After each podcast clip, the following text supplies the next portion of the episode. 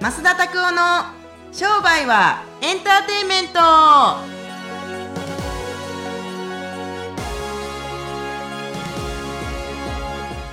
Welcome to 商売はエンターテインメント。今日は野外からお届けしていきたいと思いますけど増田さんは野外キャンプとか好きなんですか？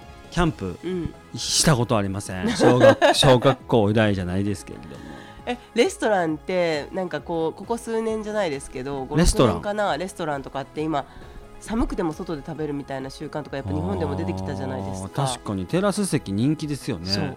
はいどっち選ぶはい派ですか？え？今日は僕テラス席ですけど。僕テラス席で派ですね。あそうなんだ。うーん。ストーブつけてテラス席。うーん。あのー夏は意外に人気ですよね。お店まあ確かに。でもけ暑いから中っていう人もいますよね。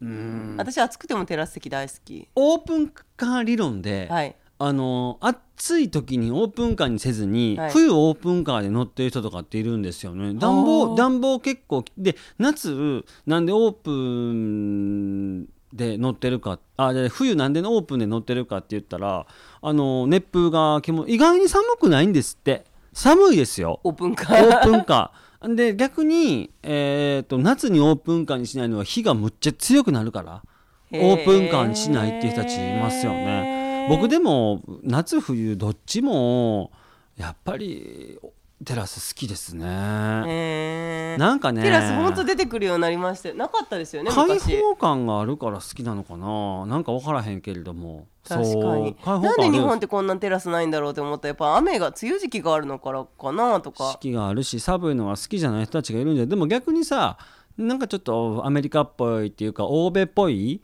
うーんカフェだったりしたりするとテラス席ありますよね。で流行ってますよねやっぱり、うーん。外が好きなのかな人はそう意外に開放的。雰囲気はもちろんあるけどテラスの方がおなんかいいやんな。スタバとかでもあのーありますよ。スタバとかでもテラス席とかあるとこ最ろ、近ねあるある。ね。あるけれども日本人の人座ってる人少ないかも。それに。意外に少ないかもね。うん。なるほど、えなるー、ほど。僕はでもなんか外でお酒とか飲んだりする時テラス席の方が気持ちよくないか？気持ちいいですよね。なんかまあでもたまに喫煙席が時とかがあるからそれでちょっと煙流れてくるのが嫌な人たちもいるかな、ね。あああるある、うんうんうん。あのーすごいおすすめのテラス席ありますけれども僕パレスホテルのテラス席すごい好きなんですよ最近は。結構日当たってね寒くないあなんかこんなあのーキノコの形したなんかあのーヒーターあるじゃないですか、はい上から顔が、はい。かあひ上からなんかあの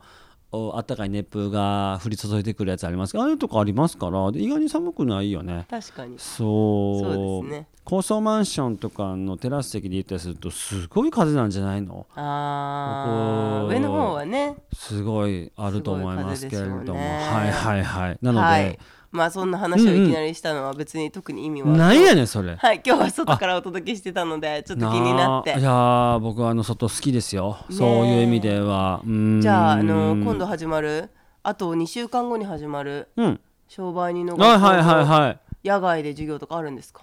僕はねできればね青空教室やってみたいんですよ。やってみたいわめっちゃやってみたいわめっちゃ面白そうじゃないですか、はいそう。代々木公園とか集まってね。そうあったか熱熱いとことかでやったりとか面白そうですからね。まあでもちょっと雨天になったら困るとかいろんなこと考えちゃう大人の事情考えちゃうんですよね。でもそれなんか運動会理論で別にいいんじゃないですかね、ん。そんなんあってもと思って、まあ。天気だけ見とれば 天気だ 天気予報だけ見とけばいいんじゃないかなと思いますけれども。じゃあまずちっちゃい上級コースからやってもらったら 少ないところからですか？からねねえ。あのーほんですっごいどうでもいい話なんですけれどもこの前ねえっと昭和の学校って3つのコースがあってあすみません、えー基礎コースっていうなんか学習コース応用コースっていうのが実践コース。でプロフェッサーっていうまあまあ教授コースだったりとかあコンサルコーチの人たちが受けるようなコースがあるんですけれども。でこの前最上級のそのプロフェッサーのコースの人たちにあのどうしてこのコースにあの最初から基礎だったりとか応用コースだったりでもよかったはずなのになんで応用のコースに入ったんですか？って言ったらまああの高い方が早く回収できるかなって思ったんですけれども逆にね継続した人たちに対して「えーのなんで継続したんですか?」ってなんでなんかあの1年間あのプロフェッサー申し込む人たちは1年間基礎コースと応用コースがついてるんですよ。あの特典で。そう。でえー。でもでダウンセルっていうか継続しないという道もあったんですけどなんでいいんですか？ってえいやでも先生ねこれあの実際のところお基礎コースとか応用コースとかで使っている部屋と違う部屋プロフェッサー使うんですけれども、はい。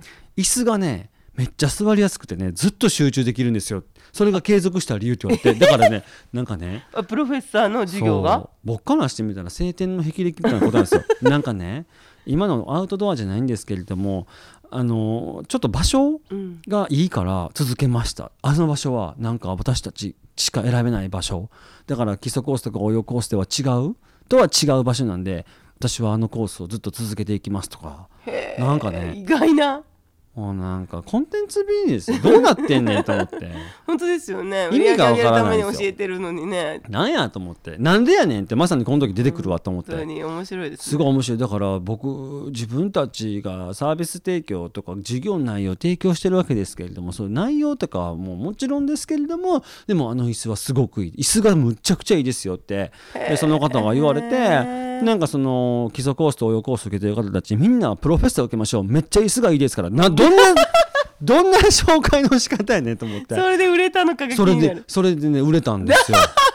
多分ね45件は売れてあるそれで。そうなんですか。むちゃくちゃ面白いなと思って。いやあのーなんかあのーうーんなんかあのねすごい感じたことはねこっちが提供している価値とお客様たちとか生徒の人たちが受け取ってる価値っていうのこのバリューがまあなんか全然イコールになってない？っていうそう知りました。なるほど。な全然ちゃうわと思って。結構青空教室でやって増田さんは楽しいけどせ生徒さんたちは外なんてこんな座りづらいっすって言ってダメになる可能性もあるっていうことですよね。うん、この前でもねある一つのその授業があるんですけれどももうお昼3時4時ぐらいになってきたら「あのー先生もういいです」と午前中大体もう午後の一発目の授業でもう大体もう本当こ今月の課題全部終わったんでみんなとさっき話し合ってもうこの5時からはワイン飲みに行くっていうことになったんですけども先生も一緒に行きませんかって僕結局誘われて授業は6時までなのにもう4時半ぐらいから飲みに行ったんですよこの前。でいやでそれで14人、え MJ ってコースなんですけどはい。14人の生徒の人たちがセラピストさんね。セラピストそうそうそう治療科の人たちがみんな口を添えて「いや今日最高でしたね」いややっぱりこのいっぱい頑張っていっぱい勉強していって4時半から飲むこのワインのお酒すごい最高ですねとかやっぱ最高ですねとかってみんな口を揃えて俺もほんで俺はいっぱい一体この人たち一体何を提供しているんだろうかと分からなくなったぐらいあ真面目な話お客様にこれも提供できるってことでお客様が欲しいものは本当にイコールになっていないんだなって思うことがよく分かりました。だから僕たちは目いっぱい6時まで授業することが価値だと思ってるんですけど、そういう人からしてみたらもうもう3時4時ぐらいになってきたらもうええわと。まあ、悪い方はすると飽きてきてるんでしょうね、はい。でもうもう続きは向こうの飲み飲みながらやりましょうみたいな。はい感じになってるからあなんかそのバリューの掛け違いって。僕たちは マーケティングで売り上げの上げ方を教えてるけれどもお客さんたちはそれはもちもちろん一番最初はそれで来た人たちがもちろん多いと思いますが最近は商売の学校とかで説説明会したりするとあなんか増田さんってむっちゃパワフルでいいですね。なんかすごいいい気をもらいましたとか。なんか宗教かみたいな感じで思ったりするから でもだからって言ってなんかうん面白いなと思って。こっちが提供するものと向こうが受け取りたい価値っていうののこのイコールになってないところがすごい面白いところだなと思って。あー。だからこれね僕商売入らない人たちってもしかするとねもっとなんか適当にねて価値の提供していけばいいんじゃないかなって最近は結論付けてます。だってさ何がほ起こるかわからないでしょ本当ですよねう。うん確かに。昔のねアップルの話になりますけれども1993年要するに今から25年ぐらい前に作ったマッキントッシュのマあのマッキントッシュ2っていうのがあるらしいんですけれどもその時の製品って今の製品よりもこの1個のプロダクトができるまでの時間っていうのはすごい長かったんですってでも全然売れなかったんです全世界に2万人2万台ぐらいしか普及してなかったんですってまあ、僕らからしてみたらそれでもすごいなと思いますけれどもでもなんか今何億人と使ってるでしょアップルの製品っていうのを。だからなんかたくたくさん時間をかけたからといってたくさん売れるわけではない。逆に短い時間だからといって売れないわけでもない。だから自分たちのだから出せる価値っていうのを短いスパンで短いタームでたくさん試していくっていうのはすごくいいと思うし一個深くしていくっていうのもいいと思いますけれどもでもなんかやっぱ懸念材料としてそれが外れた時に長い時間かけてあんまりうまくいかへんかったなっていうのもあるからやっぱりいろんなものを試していくっていうのはいいと思いますから僕たちが思っている価値とお客様が受け取りたい価値っていうのが違うようにいろんなものを試していくべきだと思います。はいはいはいはい。確かにうん面白い。なるほどはい。いはいいですね。はい。ありがとうございうんうます、んうん。では、えー今日今週の質問をしていきたいと思います、はいはい。えー日常のことを聞きたいですという質問を匿名さんからいただきましたはい。たまにえーはい。友達いない誘ってもらえないとおっしゃってますが本当ですか？うん。続きなのですがこちらからおごってくださいとお願いしてもいいですか？という質問をいただきました。し質問か？要求か？要要望か？かも名前がないという。あいいですね。方です。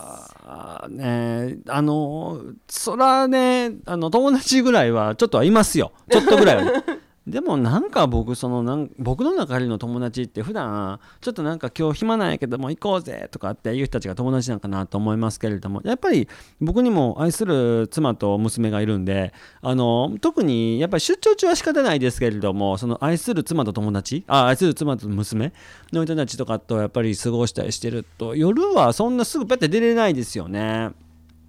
と思いますから僕自身は別に友達はいますけれどもそんな毎日だ飲み歩くような友達はいない。別に会社に勤めてるわけではないから同僚の人たちとちょっと今日ちょっと一杯だけ飲みに行こうぜとかはないしてか毎日飲んでるし一人でみたいな。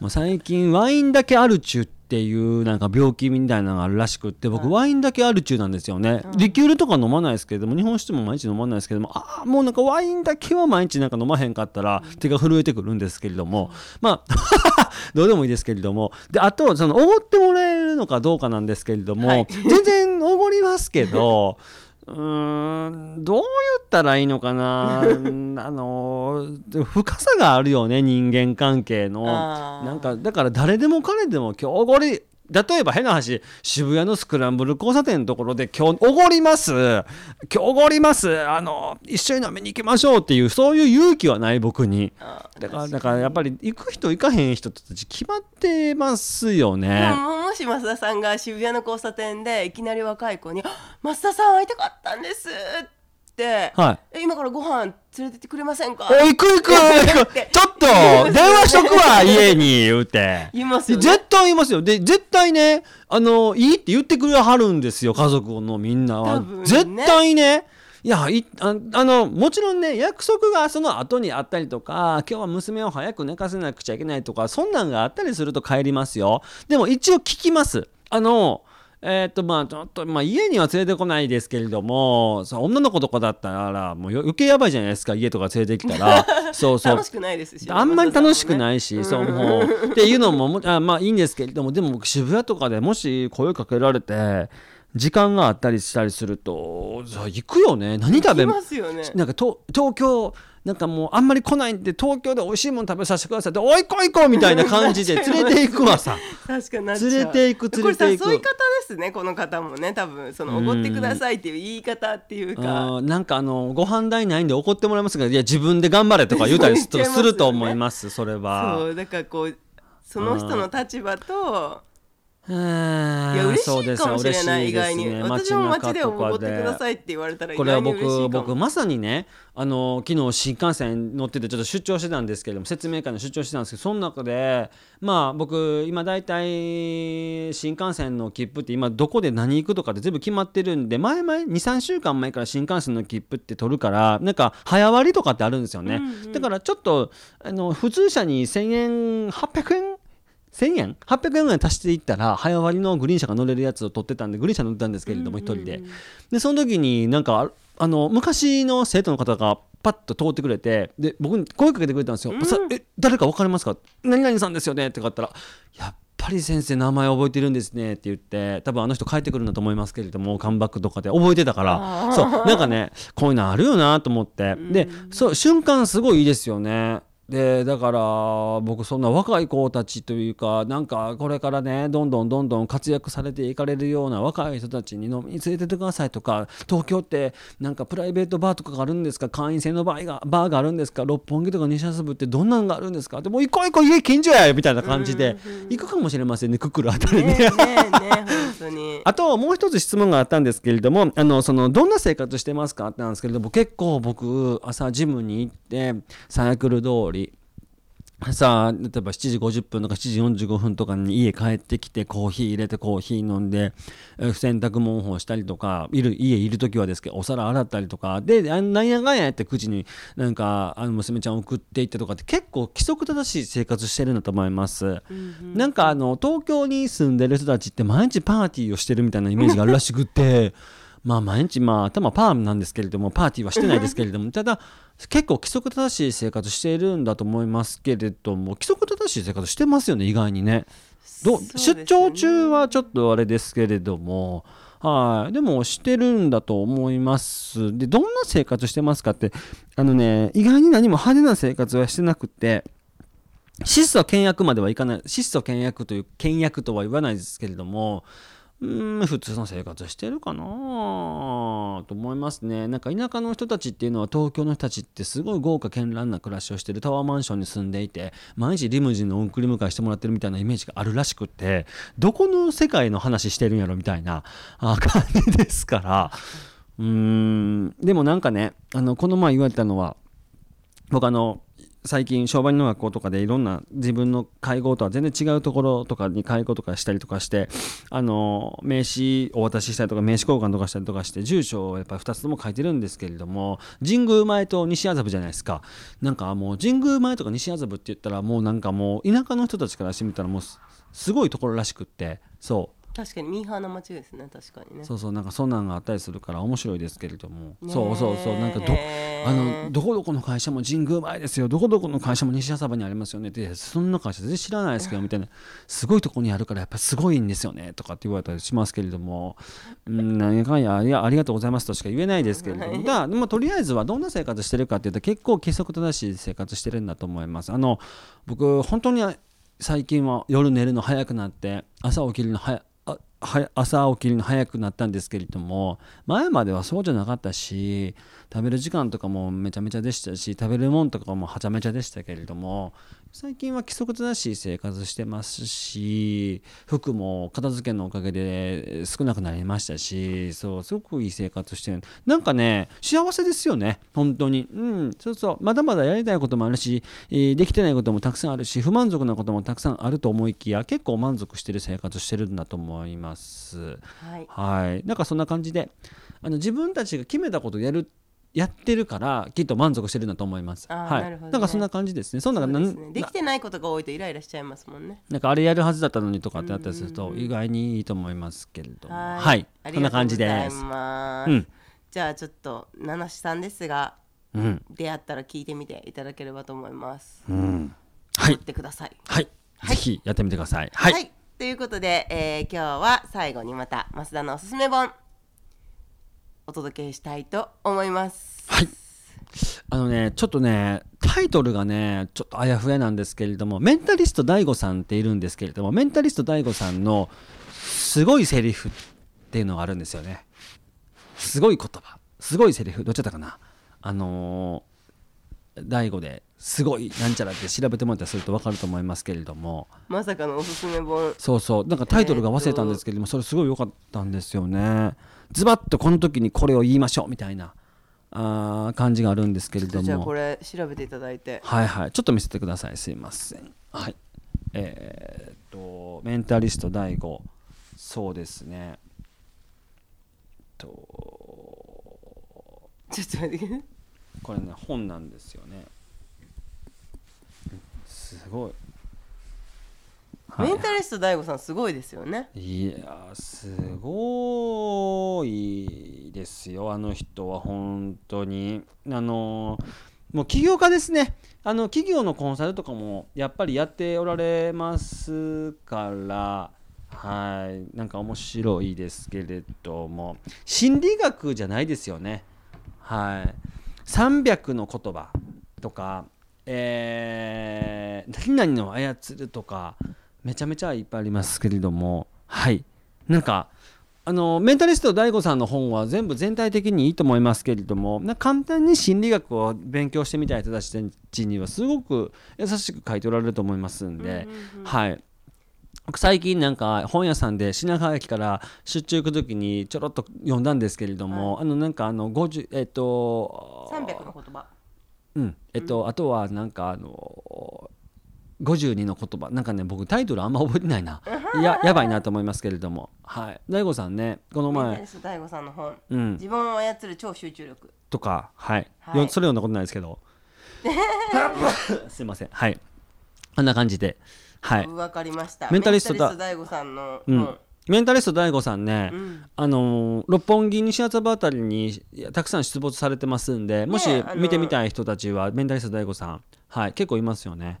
そうですよお肉あプロなんですよねお肉プロなんですよね。なんかあの、家電男子なんですよねほんであとね、んうんうんすごいなんかあの低温なんちゃらキーとかなんか低速ジューサーとかいっぱいなんか持ってるらしくって家電男子なんではい、ぜひそんなあ今日ははい。ざっくりとうん。メンタリスト大悟さんの本をおすすめさせていただきまいしただきたいと思はいいます、はい。はいはい、今日も、えーここまで聞いていただきありがとうございましありがとうたございました。このポッドキャストは皆さんの質問で成り立ってます。こんなトピック取り上げてほしいとかこんなあのー本どう思いますかとか何でも結構です。フォームの方でご応募していただければと思います。うん。またこちらのポッドキャストは毎週火曜日に配信させていただいております、えー早く聞きたいという方はですねポチッと登録ボタンを押していただければと思います。はい。